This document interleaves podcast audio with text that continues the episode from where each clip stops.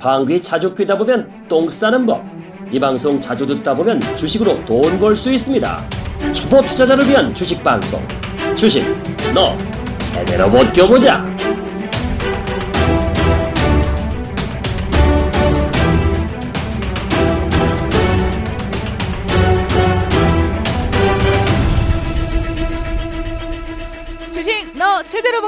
자 청취자 여러분 안녕하세요 오늘도 여러분과 함께 주식에 대한 이야기 하나씩 풀어보도록 하겠습니다 아니 무 선생님 무슨 소리예요 이게 요즘 아, 뭐, 뭐, 뭐, 보시는 거예요 뭐 잘못 대체? 눌렀어요. 죄송합니다. 무슨 야동 소리 나오는 것 같아요.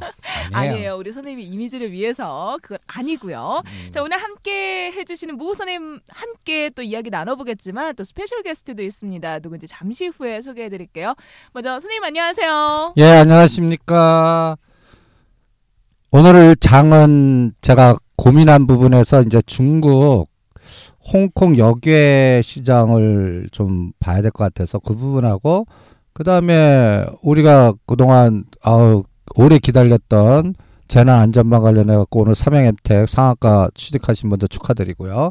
뭐 그러면서 이제 관련 주도 같이 얘기하고 뭐 이런 거 풀어나가 보겠습니다. 홍콩 영내 시장이 아니라 역외 시장까지 봐야 된다고요 그게 우리나라 원 달러의 생명줄을 가지고 있을 것 같고 이게 보이지 않게 중국과 미국 간의 싸움판이 여기서 트럼프 시대 때 결정이 날 것 같아요. 네, 아, 알겠습니다. 자, 어떤 이야기인지 정말 궁금합니다. 우리가 주식시장 하나를 보는데 투자하는데 정말 많은 것들을 고려해야 되네요. 자, 오늘 함께 해주시는 special 게스트 안녕하세요. 네, 안녕하세요. 사실 오늘 처음 오신 게 아니죠? 네, 어 언제 그 뭐였죠? 9월 달에도 한번 네. 제가 자주 참석했었죠. 종종 출연하고 있습니다. 미국에서 오신 어 어린 뭐라고 해야 될까? UCL에 재학하는 방탕한 미국 유학생 우리 정재용 군. 아 방탄소년단이 아니라 방탄 아니 방탕 유학생? 하고 싶어 하는데 되게 모범생이죠. 아 그렇게 설명하면 안 되죠. 네. 유스레이 증권 동호회를 그 책임지고 있는. 회장님, 있는 회장님이죠. 회장님. 어우, 네. 회장님 그렇게 좀 안녕하세요. 직책으로 남자는 맞습니다. 직책으로 해야 돼. 네, 아. 제가 아직 남자를 몰라요. 자, UCL이 한인 유학생 주식 동아리 예 네, 맞습니다. 우리 회장님 모셨습니다. 회장님 안녕하세요. 안녕하세요. 자, 오늘 오셔서 어떤 이야기 나눠주실까요?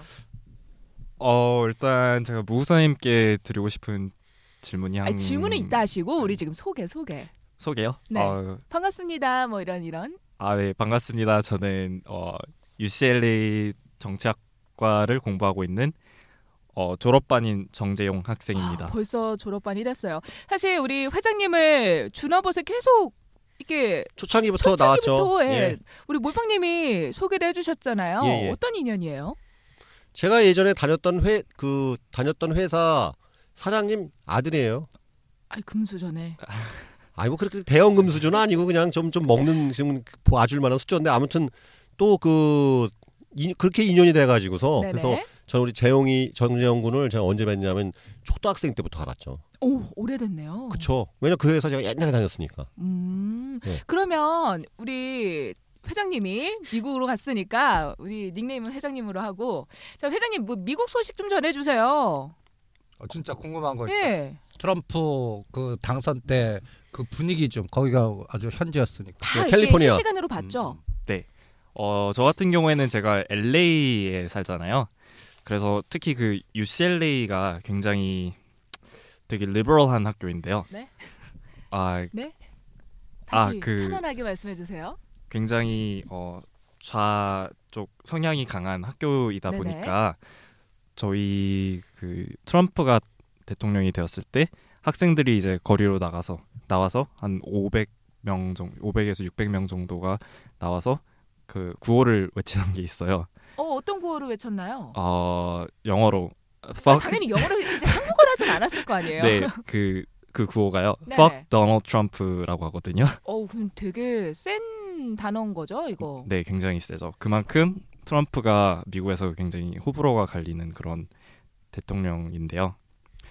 어, 저희 그리고 학교 분위기도 굉장히 암울했었고 음흠. 교수님들도 다 한 2주 동안 트럼프에 대해서 왜 트럼프가 대통령이 되면 안, 안. 됐었는지에 대해서도 이렇게 어, 긴 시간 동안 설명하셨었고요. 아 수업 시간에요. 네, 수업 어. 시간 동안에요. 그래서 제가 들은 수업 중에 어, 두 개는 심지어 그 2주 동안 거의 아무것도 어, 수합 진행에 방해될 정도로 그 정도로 트럼프에 대해서 이제 계속 얘기를 나눴었고요. 어, 일단 뭐 결과 자체에 대해서 되게 좌절감도 느꼈고 회의감도 느꼈을 것 같아요. 전체적인 좀 분위기가 학교 내에서. 자, 그러면 어. 좀 한국에 대한 이야기도 좀 물어볼게요. 트럼프 내부적인 사건으로 그렇게 반응을 했다면 또 미국 외신들이 우리나라 현재 상황 이런 것도 많이 얘기를 하고 있잖아요. 좀 그런 거에 대해서는 어떻게 이야기가 있었나요? 어 일단 아니 근데 본인 이 사건 우리 지금 현재 우리나라를 좀 뒤흔들고 있는 그 최순실, 최순실 게이트 네. 그게 딱 터졌을 때 우리 정재용 군 같은 경우는 일단 느낌이 어땠어요 본인은 해외에서 그 이야기는 다 알고 있죠. 네 국제 망신이었죠. 국제 망신 네. 제 친구들 같은 경우에는 저한테 어 재용아 이게 무슨 일이야 이런 식으로 물어볼 정도로 그럼 제가 이거를 일일이 다 설명을 해줘야 되는데요. 음흠. 저는 그냥 간, 간단히 어 시- 샤머니즘으로 돌아갔다는 이런 기사들을 그냥 친구들이 봤으니까 그냥 그 정도 선에서 그냥 설명해 줘 해주었죠. 음. 어떻게 해요 그냥 어, 어 무능력한 음. 대통령이 음, 아니 나는 네. 궁금한 게 뭐냐면은 그 우리 정재훈 군이 그 회장님이 거기서 이렇게 접했던 어쨌든 그, 그 LA 쪽 타임즈나 이렇게 기사들이 희화 그러니까 한국이란 나라의 이런 것을 어떤 희화하는 어떤 그런 조롱하는 게 내용이 주로 있어요 아니면은 그래 저, 저럴 수도 있겠구나 근데 좀 문제가 있구나 약간 진지한 접근인지 아니면 어떤 그런 시선이었어요 느낌이 어 굉장히 진지한 느낌이었죠. 아 어떻게 해요 어 예를 들어서 어, 어떻게 이런, 이런 상황- 사건이- 사건이 일어날 수 있었는지에 음. 대해서 이런 것도 다뤘었고요. 네 음. 지금은 이제 다 가라앉았나요 여기 한국 그 귀국하기 직전에는 어땠어요 계속 기사로 다뤄지고 있어요 지금도? 아 아니요. 그 사건 직후 기사 난 뒤로 한 2주 안에 거의 음. 네. 음. 아니 제가 우려하는 건 뭐냐면 이제 그걸로 인해서 우리나라가 사실은 지난 2, 30년 동안 쌓았던 국가 이미지가 있잖아요. 국가 이미지가 사실 우리나라 굉장히 외부에서 좋았거든요. 기적의 나라 뭐 그 다음에 삼성전자랄지 이런 또 대기업들의 어떤 약진을 통해서 이 나라의 어떤 이미지 그다음 한류도 통해서 또 문화적인 또 강, 강한 문화적 선진국이라는 이미지 했는데 그런 국격이라는 게 사실 눈에 보이지 않는 큰 부가가치인데 이번 사건으로 인해서 이게 크게 무너진 그런 사건이라고 생각하기 때문에 그걸 제가 여쭤봤습니다. 네. 음. 아 그런데요 그게 국가적 망신이기도 했, 했었지만 그 사망자가 아예 없었던 그런 시위가 계속 음. 벌어졌잖아요. 네. 그런 점에 대해서는 외신들에서는 굉장히 높게 사는 편이고요. 음. 그리고 외국에서 해외에서도 봤, 보았을 때도 어, 이런 평화 시위에 대해서 굉장히 좋게 생각하는 편입니다. 음.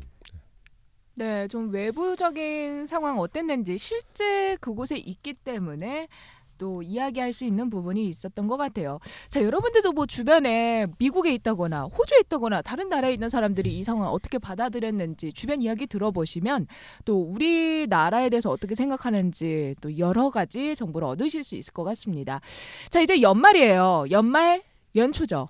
우리 시장 어디로 갈지 이제 최순실 게이트가 조금씩 이제 마무리 국면을 향해 달려가고 있어요, 선생님. 이제 정치도 제대로 바뀌어보자 해서 이제 우리 언제 좀 주식을 바뀌어볼 수 있을까요? 어, 이제 뭐 주식 계속 벗겨보는 거죠, 뭐. 전에도 전략을, 어, 삼성전자 관련 에너지가 전체 대형주, 연발장임에도 불구하고 전체 대형주를 끌지 못할 것 같다. 그러니까 지수는 갇혔다. 저는, 그러니까 뭐라고 그럴까. 내년 3월 그 헌재 결정될 때까지요. 우리는 저기 우주 진공 구간에 있을 것 같아요. 근데 헌재가 조금 더 빨리 결정을 내리면 그 시기가 앞당겨질 수 있을까요? 저는 헌재도 보이지 않게 청와대에서 지금 손 쓰고 있다고 보고 있어요. 그, 어, 근데 음. 이미 레임덕이 있고 권력이 근데 힘이 없는데도 그? 헌재의 구성 성분을 보면 대통령이 그러니까 그분 대통령이 움직이나 이제는 친박과 그 다음에 그 대통령이 선임했던 그 몇 분이 그 나는 뭔가 그 바로 하지는 않을 거다라는 생각이 들어요. 그러니까 그리고 또 그 올렸던 그 분석해야 된 건이 많아서 음흠. 1월 말은 거의 불가능할 것 같아요. 1월 말이라면 이거는 보이지 않는 어떤 쇼킹한 어떤 하나의 그 좀 헌재로서는 그 거기에서 응집력이 뭔가 어, 그분들도 위기의식을 느껴 뭔가 나오는 어떤 상황이 나오지 않느나 나는 3월 말 잘못하면 다 갈 것 같아요 그냥. 음. 일단 요거부터 좀 저 급한 질문인데요. 그 지난 2주 동안 그래도 아니 아니 뭐 지난 지지난 주보다는 지금 코스피 지수하고 코스닥이 좀 반등이 들어가고 좀 지수가 좀 좋잖아요. 그래서 그 코스피 지수 에 연동되는 ETF, 레버리지 ETF나 저 같은 경우도 좀 코스닥 그 150 레버리지 ETF 들고 있는데 한 9% 정도 수익이 나고 있는데 지금 지수 상단은 각각 어떻게 앞으로 봐, 보시나요? 어, 제가 630에서 50이니까 오늘 보니까 620이네요. 예, 다음 주에 매도해야지 뭐. 630에서 50. 네, 아. 630에서 50 대충 금액으로는 8천 잘하면 300원에서 500원 음, 사이. 네. 거기에서는 한 50 내 70% 매도하는 게 정답이고 네. 좀 오버슈팅이 나올 때가 이게 700 절대 못 넘거든요. 음. 지금 영그 연기금에서는 앞으로 코스닥 집행이 계속될 겁니다. 근데 그 집행 규모는 어 거래소 규모의 10분의 1 정도. 근데 완전히 가뭄이 된 상태에서 들어오는 거라 어뭐 계속 영향이 있고 제가 또 하나 고무적으로 생각하는 게 음, 연기금 선물 쪽에서 코스닥을 좀 건드려요. 어떻게 건드려요? 그러니까 코스닥 150의 구성 성분을 보면 80% 비중이 코스닥 150 선물 지수요. 어. 그리고 셀트리온 카카오는 뭐 3%밖에 안 돼. 음. 그러니까 그거를 좀 건든다는 얘기는 그쪽 관리가 들어가는. 그러니까 삼성전자 관리 들어가는 거 비슷한 것도 지수 passive 전략이거든. 그러니까 어 650분 갈 수 있다. 코스닥이 어 근데 그러면 그 코스닥 150 레버리지는 한 8,500원 갈 수 있다. 그러나 9,000원은 힘들다. 네. 왜요? 왜 거기- 9천을 음. 기준으로 잡으시죠? 9,000 정도 가려면 어, 업종 지수가 700 코스닥 업종 지수가 700을 가야 되는데 그러면은 코스닥 쪽에 전체 에너지의 한 집행이 한 천억에서 2천억짜리 굵직한 것들이 한 3일에서 5일씩 그냥 팍팍 들어와야 가능한 건데 연금이 연말에 그런 거 집행 안 할 것 같거든요. 음. 그러니까 어 그리고 요런 뉴스도 하나의 그 우리가 빅데이터의 저는 징후로 보는데 최근에 그 연기금 전략에서 이제 증권사한테 자유로권을 주겠다 그러면서 뭐 이제 약간 이제 중소형주나 가치주나 아 이런 것들에 대한 생각의 전환점이 나고 근데 그건 집행된 게 아무것도 없거든. 네. 그근데 그것이 나오면서 시장이 바뀌기 시작한 게 12월 7일이에요. 딱 그러면 8일이 선물 옵션 만기 때는 그 전날부터 어 바뀌기 시작한 거예요. 바람의 방향이. 그러니까 어 코덱스 150 그 레버리지 저점이 7일이에요. 네. 그게 7,000원이에요, 7,000원. 그러니까 7,000원에서 지금 10 몇 프로 올랐거든요. 그렇죠. 예, 예. 예. 그러면 이제 심, 그 인덱스로 15%는 쉬워. 근데 20%는 힘들어. 20%는 아, 인덱스로 15%면 또 세게 난 거죠, 어, 사실은. 어, 상당히 많이 세게 난 거죠. 아주. 여기서 이제 추가로 에너지가 더 분출하려면 진짜 대규모 자금 집행이 돼야 되는데 음. 나는 연말 연초 배당 투자하면서 뭔가 분산되는 에너지가 나올 것 같아서 코스닥 지수는 다음 주에 한번 반은 챙기십시오라고 권해드리고 싶어요. 근데 그 벤치마크 복제 가이드라인을 폐지시킨다는 얘기가 중소형주 위주로 자금이 더 갈 거다라는 기대감을 갖고 있잖아요. 근데 그치? 코스닥 시장을 지금 챙기라고요? 응. 근데 가이드라인이 그걸 복제를 안 하면 이제 중소형주 위주로 산다는 거고 중소형주 위주로 산다는 건 코스닥이 올라간다는 건데 챙기라는 건 상향 베팅이 아니고 이제 좀 내려갈 거다 조정받을 거다라는 생각이신 거잖아요. 뭔가 앞뒤가 그, 안 맞는 아, 거 아닌가요? 그러니까 음. 노상 이제는 8,000원에서 2, 300원 갖고 뭐 거기서 뭘 아, 그 보겠대. 크지 않다. 어. 매일 그 한 내년 내년 3월까지 지금 갔다 얘기해서 자금 집행되는데 그, 증, 그 증권사 쪽으로 힘이 이전되는 내년 3월 같아.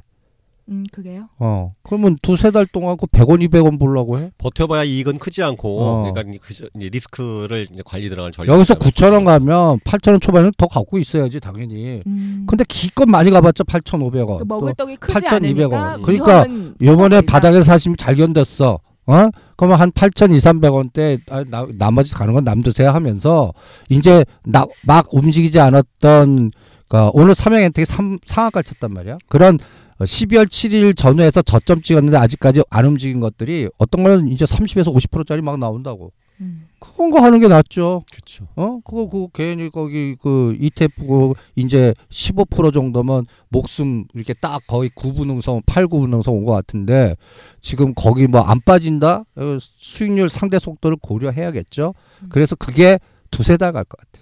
그러니까 8,000원 그러니까 어 예를 들어서 이제 코스닥 레버리지 150짜리 8,000원 순간 깨면 7,900원에 사는데 300원 뛰기. 그러면 그 비율로는 한 3% 5%라고.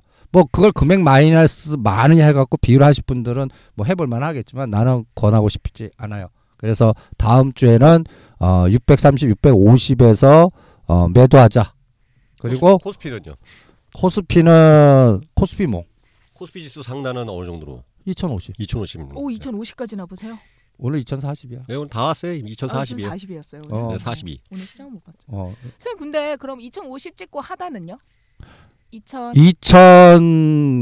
2000에서 좀 심하면 오늘 중국 여기서 바람이 크게 불면 한 1980. 음 1980까지. 어 그러니까 중국의 크게 바람이 크게 불면 어 그러면 시장은 또 3월 달까지 3월 말까지 인덱스로 먹을 거 없어요. 음. 그러니까 코덱스 레버리지 갖고 있는 분들 내가 만천 원대 팔으라면 그게 이제 올라도 삼성전자 비슷해. 175만 원에서 180만 원에서 3개월 대롱대롱 매달려 있는. 어? 그러면 야 삼성전자 이거지만 그 그 돈 거기다 못 털어 쏟아놔. 오히려 레버리지 켜서 타임 잡아서 옵션 매매하거나 오히려 다른 전략이 더 나아요. 그러니까 그런 부분을 잘 생각하시면서 하는 게 어떻겠나. 그러니까 지금은 어 오늘 우리 그러니까 우리 이제 본래 준업업 이제 주식으로 왔잖아요. 이제 고민은 상대 속도 전략. 두더지 잡기 전략. 아니 두 가지 잡기 전략보다 시간 대비 수익률의 효율성을 생각하는 구간. 시간 대비 간단해서 코덱스 레버리지 3개월 동안 2, 300원 뛰게 하느니 아까 어? 차라리 빡빡 오르는 종목들 그치 저가에서 잡아서 그렇게 그럼 저가에서 잡는 게 마음대로 쉽나? 그거를 오늘 찾아내는 섹터가 오늘의 가장 키다 이거죠. 아 그 키가 그러면 중국, 홍콩 여기에 봐야 된다라는 그거 그건가요? 선생님? 아니에요. 아니에요? 그거는 왜 못 가는 기준이 되는 하나의 그, 그 풍향계를 결정하는 그 기후를 왜 그렇게 보는지에 대한 어떠한 시각을 제시하는 어떤 논리고 네네.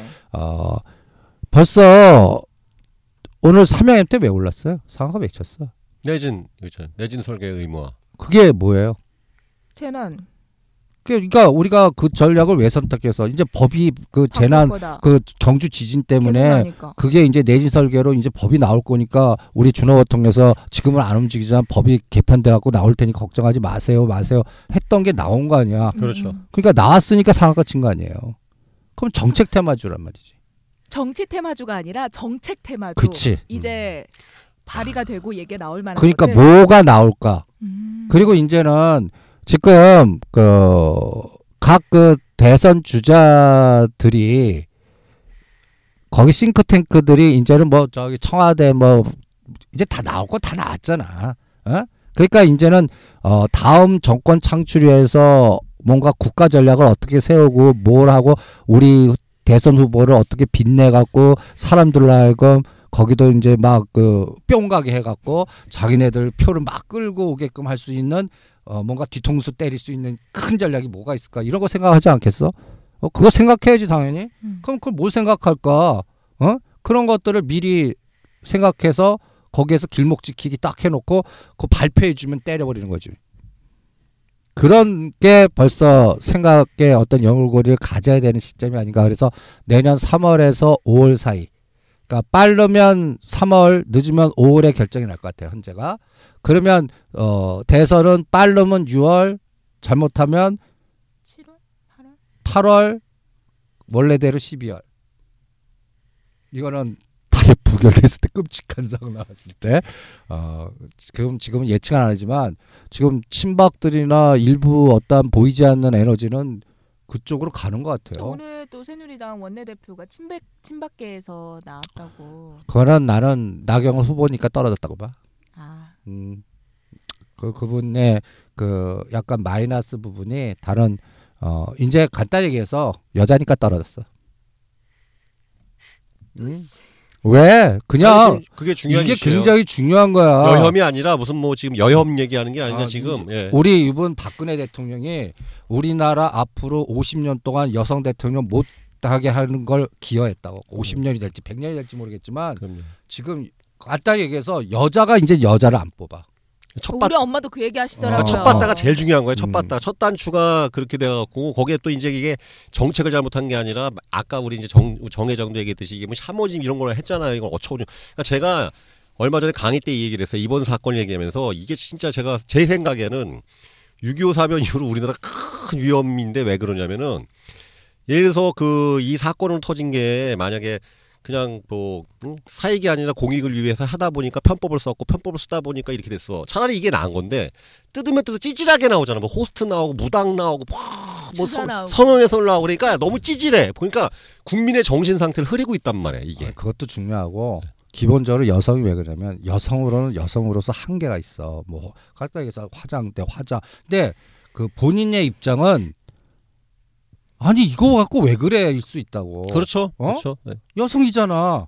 어 대통령으로 하나의 어떤 국가적인 그 하나의 뭐 그 대표하는 게 아니 아니라 보스의 이- 아, 리더의 이미지로서 내가 이미지를 하기 위해서 그렇게 봐- 볼 수도 있는 거예요. 예. 여성이면 여성에 또 필요한 이뻐지고 싶고 어 뭔가 나갈 때도 어 뭔가 보잖아 우리가 우리 나 또 우리 대빵 얘기하면 또 혼나겠다 우리 대빵이 그 나이가 드니까 또 이 뭐라고 그러는지 알아? 쟤네들은 이 나 무지 혼났어. 막 저기 뭐 청문회에서 뭐뭐 시술하고 뭐하고 이런 거 갖고 막 그러니까 우리 어머님 왈. 니네들은 전쟁터 나갈 때 무장하고 이렇게 갑옷 입고 가지 여성은 화장하고 머리 올려 임마! 아, 일리 있어요. 예. 그러는데 뭐라 그래? 어? 그게 자기네들의 어떤 그 사회를 나갈 때 그 싸움 정신이나 이런 거라고 표현을 하는 거야 여성들의 그 여성들은 또 공감이 갈 거야 근데 지금 정서상 우리가 그거 갖고 문제 잡는 그러니까 자꾸 언론에서 이상하게 오히려 그 세월호라는 이런 긴박한 상황에서 왜 다른 거 제쳐놓고 그거에 대한 총력을 다할 시간에 이거가 조- 초점인데 지금은 또 그걸 찌르는 쪽에서는 여러 가지 그냥 찌질이를 다 만드는 거라 황색 저널리즘이죠. 그러니까. 사람들의 그런 감정적인 부분을 자극을 시켜서 계속해서 파헤치다 보니까 그게 어떤 면에서 정치 마케팅 같아. 난 그 정치 마케팅이 너무 싫은 거야. 솔직히. 그러면서 사람들 우리나라 지금 보면 대한민국의 길을 멘붕 상태면서 뭔가 이렇게 에너지가 뭔가 분산돼 있으면서 연말임에도 불구하고 뭐가 뭐든지 아무것도 뭔가 갖다 얘기해서 하고 싶지가 않아. 그거는 하고 싶지 않다는 얘기는 돈도 쓰고 싶지도 않고 예. 흥청망청도 아니고 그 다음에 또 이 우리나라의 전체적인 산업 구조에서 지금 나가야 될 자리에서 나가지도 못하고 계획도 못 잡고 이런 상태가 전 뭐랄까 국민한테 파급되는 거야. 지금 같은 그 달러 강세, 엔화 약세하고 원화 약세 이 두 가지 축인데 우리나라 원화 약세는 망가지는 약세고 엔화 약세는 신나는 약세야. 어? 내가 이 단순한 여고 현대차 팔어 도요타 사 이거라고. 어? 지금 엔화 속도는 더 급해요. 우리는 보이지 않게 지금 1180원에서 좀 1150원, 60원대가 조정했다가 뭔가 개입 들어오면서 자꾸 짓눌러. 그래도 아직까지 1180원이에요. N은 이때 1170, 80원대 114엔이었거든. 오늘 얼마인지 알아? 118엔이야. 118엔. 근데 120엔 넘을 것 같아요. 근데 구로다 총재하고 아베가 힘이 짝짝꿍 되면서 아베가 이제 세일주하고 인도 총리 만나고 돌아다니고 지금 푸틴 만나. 그러면서 철도 뭐 나라 그러니까 엔화 약세인데다가 이렇게 되니까 어떻게 돼? 내부적인 문제 걔네도 있지만 응집력이 외부로 해갖고 뭔가 에너지가 나와서 일본 주가 보면 막 치고 나가요. 그리고 도요타 자동차하고 현대차하고 비교해봤어요. 현대차는 14만 7, 8천에 딱 꺾으면서 오늘 18만 아 13만 한 9천 원인가 14만을 깼어요. 도요타는 고점을 치고 나가요. 이게 국력이라고.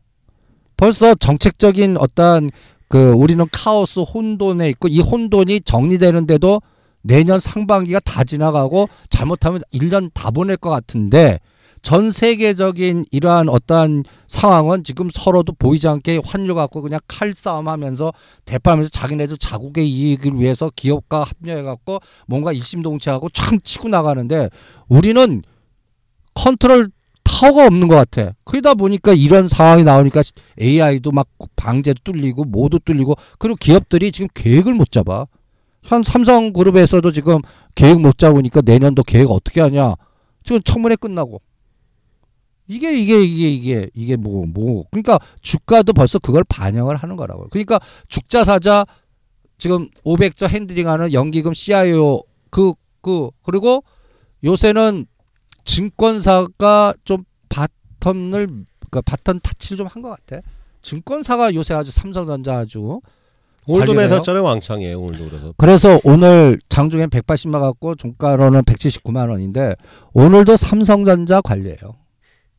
근데 삼성전자 매수가 선물 매도하고 합성돼 있어. 음. 어? 그러다 보니까 어, 오늘도 선물은 좀 오늘 삼성전자 올라가는 에너지하면 선물은 260이 정상적이면 돌파해야 돼요. 근데 오늘 장중에 269, 어, 59 넘었다가 종가는 또 밀려 258.5로 딱 끝나. 이, 이, 요 에너지 갖고도 아, 보이지 않게 우리나라는 이, 아직도 롱숏에 갇혔구나. 그리고 그 갇힌 에너지도 한꺼번에 가는 게 아니라 현대차 숏, 삼성전자 롱. 이러다 보니까 이게 같은 에너지가 안 나와. 그리고 아직까지 뭐 조선이니 해운이니 화학이니 이런 것들은 다 중국하고 다 충돌되거나 이제 나는 제일 걱정이 2017년, 2018년에 이 반도체마저도 그 옛날 우리가 SK하이닉스, 삼성전자가 일본 반 다 잡아먹었잖아요. 예. 지금 뭐 일테, 인텔 막 이제 그거 크로스오버 뭘로 뛰어들고 있죠. 선생님 말씀하시면 중국에서 지금 이제 반도체 걸게 하고 있죠. 진짜 반도체 그나마 우리 20년 동안 먹고 살았던 그 먹거리였는데 큰일 났죠. 뭐. 근데 그게 앞으로 3년간은 얘네들이 따라올까봐 걱정이야. 중국이요? 어.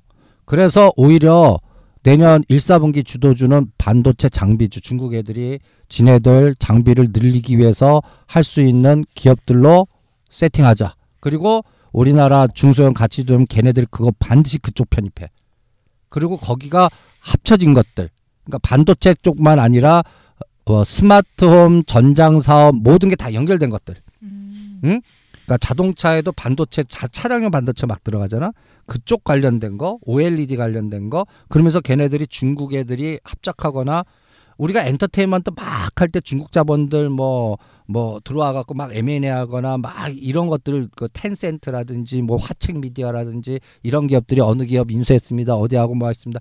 처음은 게임이 했단 말이야. 네. 게임이 다 잡아먹은 다음에는 이제 미디어 한류 컨텐츠 근데 쌓아두니까 완전 박살내면서 이제 남은 게 반도체 그러면 내년 그러니까 1월 중에 삼성전자 평택 공장 가동할 예정이라고 하잖아요. 그럼 반도체 장비주, 소재주 뭐 수혜가 예상된다라고 하는데 그쪽 섹터 보는 거 괜찮겠네요. 근데 그 타겟도 삼성전자에서는 안 봐 나는 오 왜요? 중국이 발주하거나 M&A 할 만한 대상의 중소형 회사 그리고 어, 반도체 삼성에 하는 건 덤.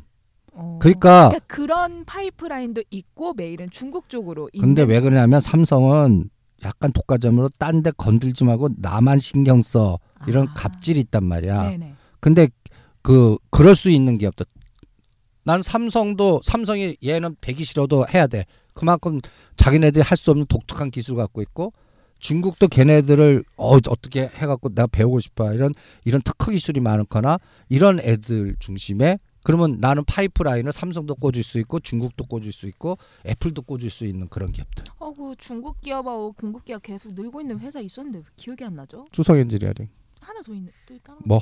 파트런? 아니 뭐 그런. 어, 아 그러면 앞자만 얘기해. 아유 기억이 안 나죠.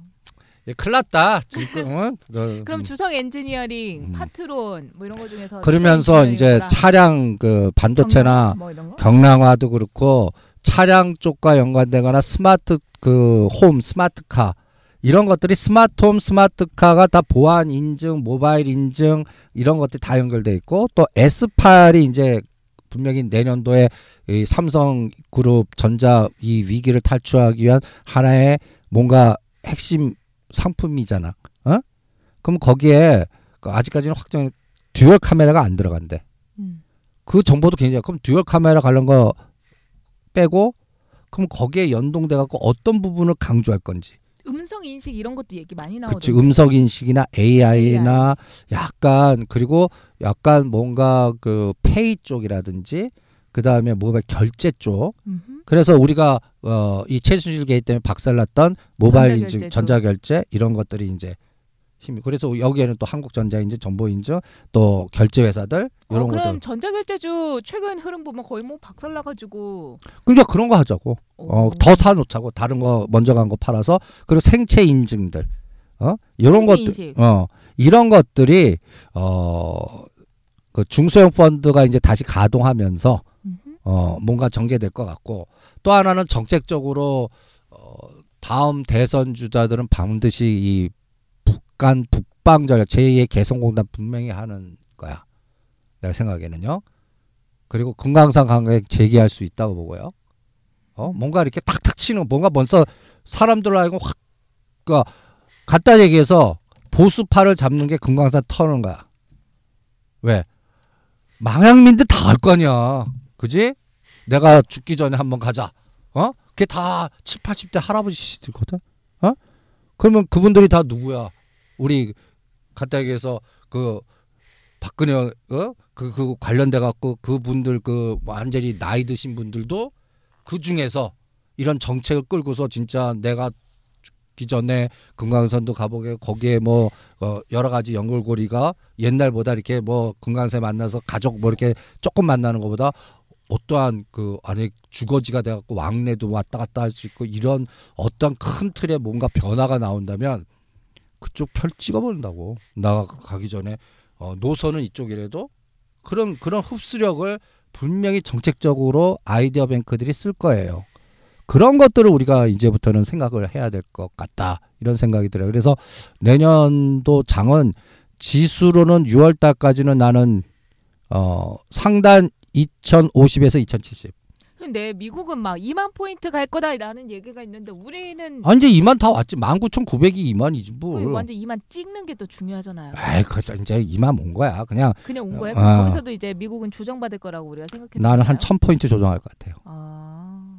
왜냐하면 요번 금리 인상 갖고는 큰 데미지 없고 이제 오직 달러 강세로 간단 말이야. 근데 내가 이 중국의 이, 이 하고 그 얘기를 왜 하려고 그러냐면 어 지금 상 그 저기 11월 초부터 11월 초에 그 트럼프 11월 9일 전에 종합 그 다우 지수가 얼마인지 알아요? 얼마일까요, 회장님? 최근에 안 봤는데요. 17,800이에요. 17,800이요. 17,800과 18,200 사이에서 왔다 갔다 했어요. 트럼프가 되기 전에.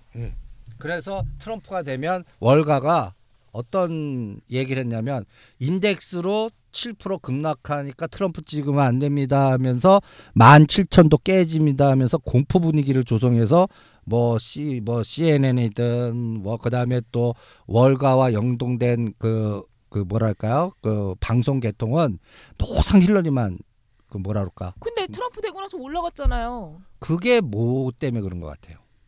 불확실성 해소?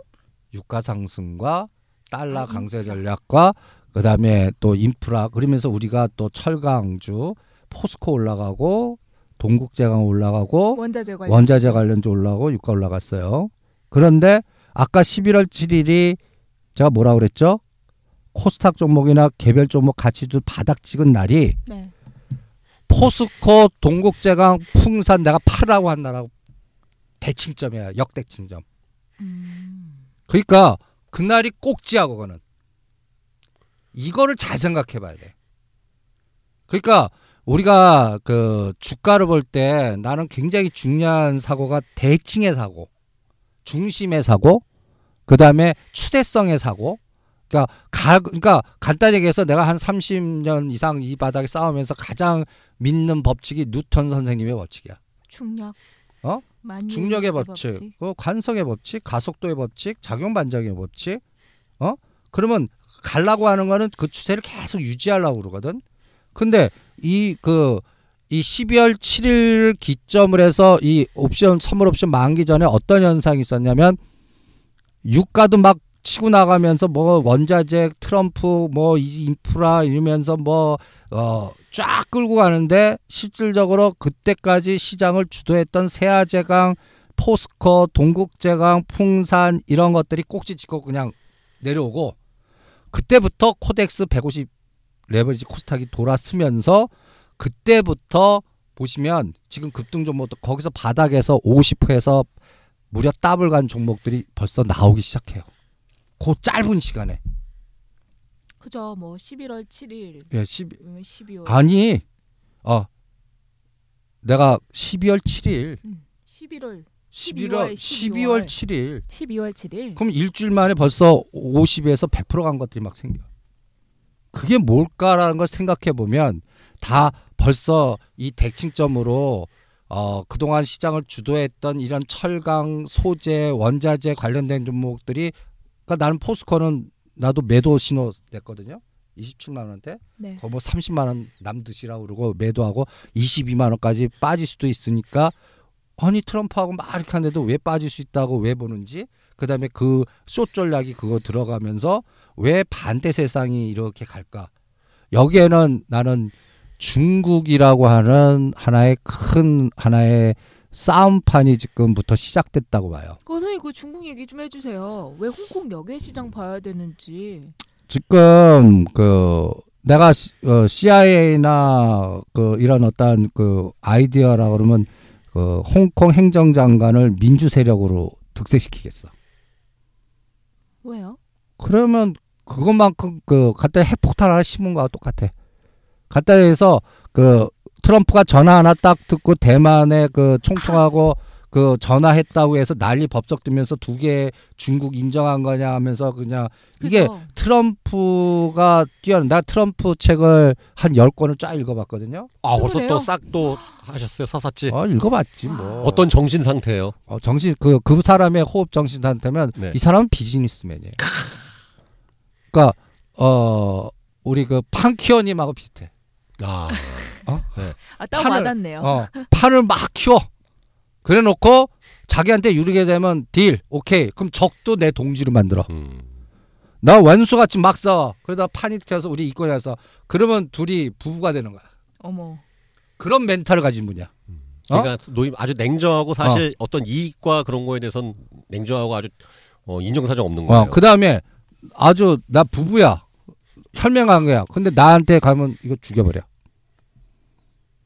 철저하게 이익에 따라서 움직인다라는 말씀이시죠. 어, 그러니까 나는 미국이 굉장히 강해질 것 같아요. 오. 그러면 강해진다기보다 아주 무시무시해지는 거죠. 무시무시- 무시무시해지는 어, 거네요. 그러니까 약간 그 빌 클린턴 시대하고 케네디 시대하고 합쳐진 세대가 트럼프 시대 나올 것 같아. 그래서 아니 나는 케네디 시대는 그때는 그 냉전의 시대니까 예, 예. 난그 얘기가 아니라 음, 어 약간 지금 다 반감들 같잖아요. 지금 뭐 캘리포니아는 뭐 전통적으로 그러니까 네. 나중에 그 한 2년 차 되면 그쪽에서 환호할 것 같아. 왜요? 어? 지네들 먹고 살게 해줘 먹거리 많이 줘 갖고. 아, 근데 사실 어 그런 거 같아요. 아무리 뭐 마음에 안 들어도 그때가 살기 좋았어. 사람들이 이런 거 되게 좋아하잖아요. 아니 지금 미국이 선택한 전략과 그 트럼프의 그 강요 행정 이렇게 쭉 보시면 이너서클 조직으로 백인의 이너서클에 뭐 유색의 작은 막. 그치 어 그러니까 난 무시무시할 것 같아요 어 그러니까 걔네들은 냉정하게 그 아니, 뭘- 선생님 생각하시기에 그 현재 트럼프 내각이 완성됐잖아요. 아, 그럼 보면 이제 정치적인 무경험자 막 진짜 소위 말하면 외인 부대들 다 집합시켰는데 아, 그들의 멤버 구성이 보니까 아주 화려해요. 어, 화려해요 아 그러니까 무슨 막 어중이 떠중이 막 이렇게 아, 어중이 게 떠- 아니라 아이, 어중이 떠중이 아니에요 거기 뒤에는 왜냐면 그 시각 그 이제 정치적인 평론가들은 야 정치적인 경험도 없고 물론 기업가 뭐 나름대로 그쪽에선 잘 나가던 사람들이 하더라도 아이 정치권하고 언론하고의 어떤 연구결이 그동안 정치가 나는 잘 선택한 거야. 우리나라도 비즈니스맨을 강요나 국회의원 만들어야 돼. 예? 국회의원 수준. 그러니까 이제 트럼프 행정에 관련된 거는 간단히 얘기해서 그 전 세계의 그 철강의 가격 결정권을 갖고 있는 이너서클의 책임자를 상부장관 만든 거야. 어? 또 그, 그 사람, 또 돈도 뭐 한 4조에서 7조씩 있는 갑부들이고. 어? 그러니까, 어, 그, 그런 사람들과 또 그런 사람 뒤에는 또 유태계라는 또 자금줄이 있고 또 가장 중요한 게 그때 뭐라 그랬지? 로스 차일드가 라든지 그다음에 이 원자재는 이너서클에서 일곱 개 회, 일곱 개 회사가 다 자주지하거든. 오. 칠공주파 거기가 칠공주파가 있어. 아 음. 그런 말 예민해요. 예민해요? 아. 네. 근데- 선녀님 뭐 이런. 어. 네. 선생님 근데 음. 그 얘기 좀 해주세요. 그 얘기가 좀 잠깐 샜는데 홍콩 역외 시장을 잘 봐야 된다는 이야기. 나는 지금 보이지 않게 그 헤지 펀드들이 홍콩 시장 공격하는 것 같아요. 지금 앞으로의 전쟁은 옛날같이 군대적인 그 충돌에 의해서 또 사상적 충돌이거나 군대에 의해서 뭐 이렇게 그 국지전을 일으켜도 전면전은 불가능할 것 같고 그리고 어 통화가 대신해서 싸워주거나 원자재 먹거리가 대신해서 싸운다면 내가 이제 그 예를 들어서 CIA의 총책임자라든지 어떤 전략가예요. 그럼 중국을 흔들 수 있는 게 먹거리 그 원그 돼지고기 값하고 어, 음. 거기 돼지고기 값만 하면 난리나. 어? 그 서민들 그술그그 생활 그 대비해서 어 내가 100만 원 버는데 먹을 값이 지금 10만 원 쓰는데 한 30만 원 만들어 봐. 앵겔제스. 어, 난리 나겠지? 난 그걸 한번 공격할 것 같고 음. 그 다음에 또 하나는 이 홍콩이라는 게 원래 영국에서 이제 중국으로 넘어가면서 아직까지는 어, 그 뭐라 그럴까? 그 중국이 지배하지만 자유롭게 뭔가 이렇게 제주 특별자치. 뭐, 뭐 비슷하게 그냥. 뭐 그 이원화 이렇게 음. 만들어 놨는데 거기에 이제 행정관이 이제 중국이 통제하에서 선출을 하게끔 만드는데 이거를 뭐 민주화 쪽으로 자꾸 그 홍콩에서는 이렇게 막 돌리려고 하는데 그 최종적인 어떤 선거가 내년 3월 말로 알고 있어요. 홍콩 행정관. 관 장관, 어, 그 행정관 선거를 할때 여기서 또 작업을 들어가서 뭐 또 움직이는 그러면 여기에서 가장 민감한 게 위에나를 건드리는 거예요. 위에나는 두 가지가 있어요. 두 가지 우리 어 뭐가 있어 위에나? 에이 그 경제학 공부 이렇게 하면서 그거 몰라? CNY가 있고 CNH가 있어요. 저도 몰라요 그런 거. 공부 선생님만 아시는 거예요 지금. 아니 그거는 이 네. 주식하면서 네. 어다 아셔야 돼요. CNY, CNA. 어 CNY는 네.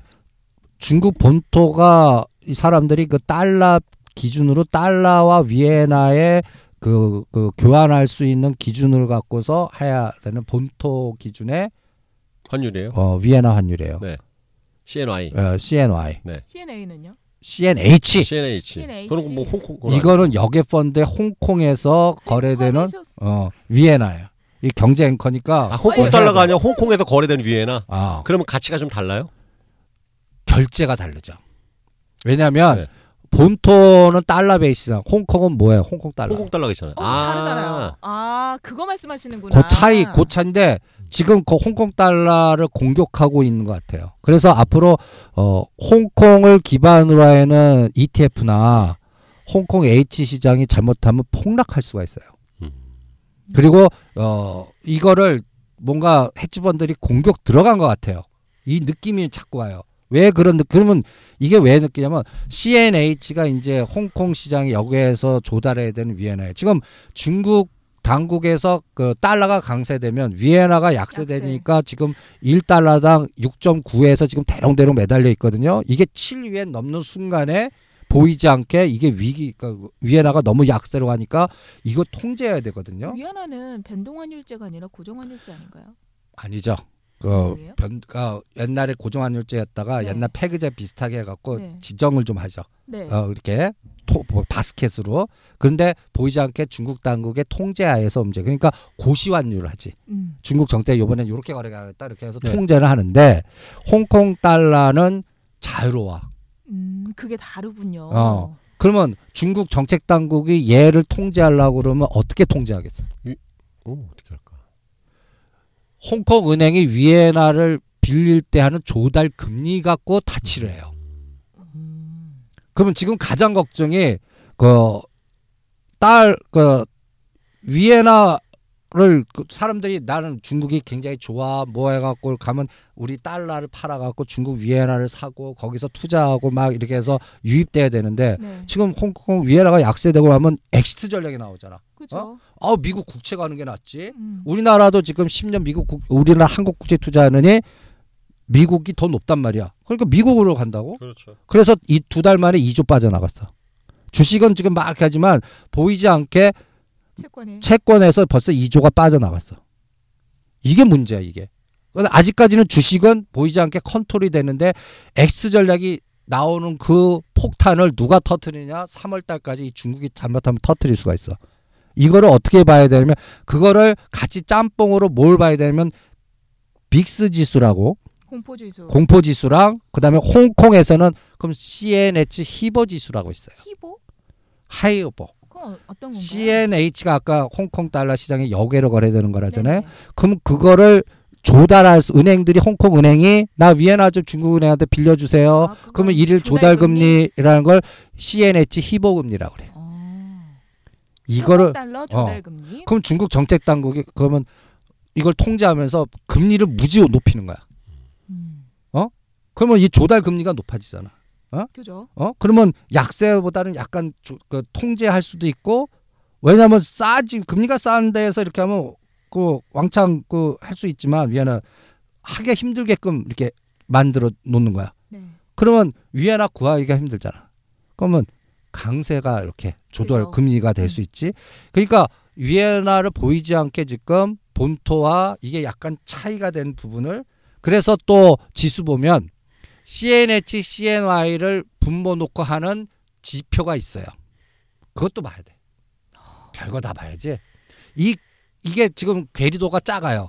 별 오자. 이게 벌어지는 순간이 큰일 나는 거지. 그러니까 그런 것들이 지금 다 보이지 않게 정책적으로도 다 연결돼 있어.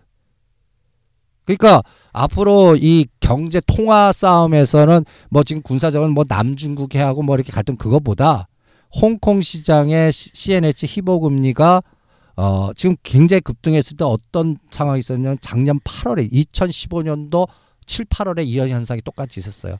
2015년도 7, 8월 기억나세요? 이 그런 희보 금리 급등하면서 이 위기가 우리나라 얼마까 하면 2100에서 1800까지 아니, 급락시키 중국장 그때 무너지 와, 박살날 때요. 그거와 똑같 그런 걸 마, 맞을 먹을 수가 있어. 음. 그럼 우리나라 환율은 어떻게 하면 1250원, 1300원 가버리는 거야. 어? 이거 안 나와야 된다고. 어? 그러니까 이거는 우리 내 그러니까 우리 컨트롤 타워 없이 어, 막 이렇게 하는 상태에서 그러니까 지금 보이지 않게 중국 정책 당국이 죽자사자 HIBOR 금리 CNH HIBOR 금리 올리면서 외환 보유고가 급격하게 줄고 있어요. 왜냐하면 그걸 관리해야 되니까 달러 국채 매도 이렇게 관리 들어가 반 빠져나가지 마. 그런 상황이 지금 보이지 않게 지금 이 중국 밑바닥에서 깔려 있어요. 그러니까 내가 홍콩 이거에 보이지 않게 지금 싸움판 세계 대전 붙었다라고 지금 표현하는 거예요. 그러니까 CNH 희보 금리가 우리나라 국고채하고 원 달러를 건드려 버릴 수가 있어요. 그러니까 지금 일본은 신났다고 치고 나가요. 일본은 치고 나가고 있고 유럽도 이제 그, 그 드라기 총재의 그 정책 그 늘려줬기 때문에 어 유럽도 단기적인 위기가 안 나. 그럼 지금 모든 분쟁 사이클에서 두 가지가 지금 남아 있어. 유가가 생각지도 않게 급등한다든지 60, 70%까지 아니면 이 위에나가 7 그리고 그래서 내가 어, 어떤 그 가이드라인을 선택하는데 9시 뉴스에 중국 외환 보유가 3조 달러가 붕괴됐습니다라든지 위안화가 7 1달러당 7위안을 뚫고 갔습니다. 이 뉴스 나오는 순간에 잘못하면 우리나라는 100에서 150포인트 부러지는 장이 작년 8월이나 금년 2월 달에도 있었어요. 이 HIBOR 금리가 갑자기 그냥 쏟아가면서 그런 상황이 나오면 VIX 지수가 지금 10에서 12가 인동돼 있는데 이게 20에서 25로 가버리는 거예요. 그러니까 대형주는 VIX 지수가 20에 25 때 사자고. 그럼 현대차 언제 사요? 뭐 삼성전자 언제 사요? 이런 대형주 우리나라에서 그때 사자고. 빅스 지수가 높아졌다는 건 그만큼 시장이 위험하다는 걸 벌써 부러졌다는. 의미하고 어. 그러, 그런 그러니까 얘기해서 더 최근에 바꿔야 21, 23, 25 넘는 날이 있었어. 최근에요? 어, 11월 9일. 아, 어. 트럼프 음, 때 음. 트럼프 때. 그 아, 아. 지수 얘기했던 아, 것 아, 같아요. 아, 아. 음. 그날 그때가 저, 꼭, 꼭 지고 우리 종합주가 저점이. 선생님 근데 이런 지수들 뭐 뭐 그 외국 관련된 것도 있고 VIX 지수도 그렇고 원자재도 보고 이런 거를 볼 수 있는 사이트는 어디에서 볼 수 있을까요? 있죠. 우리가 여기는 stock chart com이 네, 네. 있든지 아니면은 그 KR 인베스팅컴이라고 거기 보면 한국말로 번역해 갖고 원자재 환율 채권 이런 거 다 볼 수 있는 사이트가 있어요. 음. 그런 거 가서 우리가 주식하려면 이 간단히 얘기해서 이 헤지펀드 헤지펀드들은 돈을 어떻게 조달하면 엔carry나 달러 carry로 조달하거든. 그게 연계 미국의 기준 금리가 10년짜리 국채와 연동돼서 조달 금리 결정돼 갖고 조달 금리 갖고 싸게 빌려서 또 환율 높고 아 환율을 뭐라 그럴까? 그 이자 많이 주거나 emerging market이나 어떤 투자 메리트 있는 데 가서 신나게 돈 벌고 빠져나갈 때 잘 빠져나가는 이런 어떠한 그 이게 물듯이 쫙 가는 세상 아니에요? 그렇게 되는데 지금 드라기 총재가 어 위기였던 걸 막았어. 어 그래서 이제 뭐어 일, 유동성을 공급, 공급하겠다. 뭐 그쵸. 그렇겠죠. 여기서 드라기 총재 전략에서 가장 또 중요했던 게 뭐냐면 뭐 800억 유로를 뭐 600억 줄었지만 그때는 그 장기채를 2년 이상만 사게끔 해줬어요. 근데 이제는 2년 이하도 사주는 거야. 그러면 이제 어떤 노라면 채권 시장에 선순환이 오는 거야. 은행이 수익을 어떻게 얻어요? 예대 마진 갖고 왔잖아요. 그러니까 어, 단기의 자금을 조달해 갖고 뭐 대출하는 사람한테 장기로 빌려줘 갖고 그 폭만큼 예대 마진을 버는데 양쪽 한 돈을 합치거든 하니까 단기채도 마이너스 금리고 장기채도 마이너스 금리야. 어? 그러니까 예대 마진도 포기 줄게 하니까 이게 돌아갈 수도 없는 상태에서 완전히 위, 금융 위기가 나니까 그 금년도 9월에는 도이치 뱅크마저도 박살납니다 하면서 구조조정해야 됩니다. 갖고 그때 이제 그 주가들이 도이치뱅크 막 이런 것들이 바닥을 쳤고도 막 급락했었거든. 이게 이제는 드라기 총재의 발언이 양쪽 하나 늘어주고 연말까지 늘어주고 그다음에 1, 2년 채권도 사주니까 이제는 장기채가 그 독일 10년짜리 그 내가 아는 KR 어 인베스팅 컴을 눌러보면 어 9월 달에 그 장 10년짜리 독일 국채가 마이너스 0.23이야. 마이너스 금리. 어. 아니 유럽 자체 금리가 마이너스였잖아요. 마이너스. 아 그러니까 그때는 말. 네, 근데 네. 지금 다 플러스로 돌았어. 어. 그리고 그러니까 단기 마이너스 금리에서 플러스니까 이게 뭐 단기 자금 이게서 장기채로 하는 선순환이 그러니까 이거 이게 누구 아이디어냐면 구로다 아이디어. 구로다 어, 하루고 어 일본 총재. 그 사람도 이제 그 일본 단기 마이너스 금리를 0% 이상으로 맞추겠습니다. 그러니까 이제 마이너스에서 0%를 누가 구로다 총재 노상 사 준다니까 돌아가는 거거든. 그러니까 이제 일본도 회전이 되는 거야. 그래서 선순환에 로테이션이 돼서 이제 유럽 위기 없고 일본도 잘 돌아가. 우리가 문제네요. 우리가 문제죠. 우리는 이거는 뭐 개념이 있는 건지 그래도 보이지 않게 한국은행이 지금 열심히 그 통제하는 건 같아요. 환율이 일본 치고 나가는 것보다 우리가 이렇게 하는 거 보면 벌써 한국은행이 개입하고 있는 거예요. 네. 그리고 연기금도 지금 어 요금 먹고 있지만 잘 그 주가 지수 관리를 잘하고 있어요. 근데 이것도 하나의 징후예요. 만약에 지금 강명호 CIO가 내년에 잘리면 이것도 또 생각을 해봐야 되거든요. 그러니까 그럴 때는 또 어떤 전략이 나올까? 그리고 지금 어 문재인 씨는 오늘 그 인터넷 보니까 이게 돌이 묻고 문재인이 답하다. 그거 보셨어요? 아니요. 거기에 핵심이 뭔지 아세요? 사드예요. 자, 사드에 대한 이야기는 고소용에서 조금 더 풀어주시도록 아, 시간이- 하겠습니다. 시간이- 시간이 자, 아. 오늘 정말 시간이 어떻게 가는지 몰랐어요. 그쵸, 회장님? 네. 네, 오늘 정말 많은 이야기 나눴는데 어떠, 어떤가요? 뭐 100%다 이해는 안 되지만 어, 그런가 보다 오- 싶죠? 오, 늘은 그러면 판만 벌려놓은 꼴이 됐네. 시간 이렇게 선생님. 판- 그 아까 처음에. 판표를 얘기하시는 순간 판만 벌어지고 수습은 안 되는데 선, 선생님이 해주셔야죠 어, 뭐. 그거는 일요일날 고수용으로 네, 정책 정리해주세요. 테마라든지 이런 거. 그러니까 뭘 봐야 되고 뭘 공부해야 되고 물주기만 얘기한 꼴이 됐지. 네. 결론은 뭐, 뭐 뭐를 내? 뭐 그게 중요한 거예요. 이 방송을 듣고 가슴 설레서 그 스톡 차트 들어가서 조사해보고 그 다음에. 들으면 또 일요일 날. 업로드되는 고수용 꼭 들으시길 바라겠습니다. 거기에 또 정리 사- 선생님께 해주시니까 꼭 잊지 말고 들으시길 바라겠습니다. 네, 오늘 여러분들에게 더 궁금증만 남겨드리고 가게 됐네요. 하지만 저희가 전해드린 내용 다 필요한 거 아시고 계시죠? 꼭 찾아보시면서 아니 다음부터는 그럼 이거 저 한 시간 예약하시고 두 시간 할까요? 두 시간? 아, 싫어. 당 떨어져요. 배고파요. 네. 어, 안 돼. 네 네. 네, 오늘 저희가 준비한 시간 여기까지고요. 자세한 내용은 고수용 통해서 확인해 보시기 바랍니다. 저희 다음 시간에 또 찾아뵐게요. 안녕히 예, 계세요. 다음에 뵙겠습니다. 감사합니다.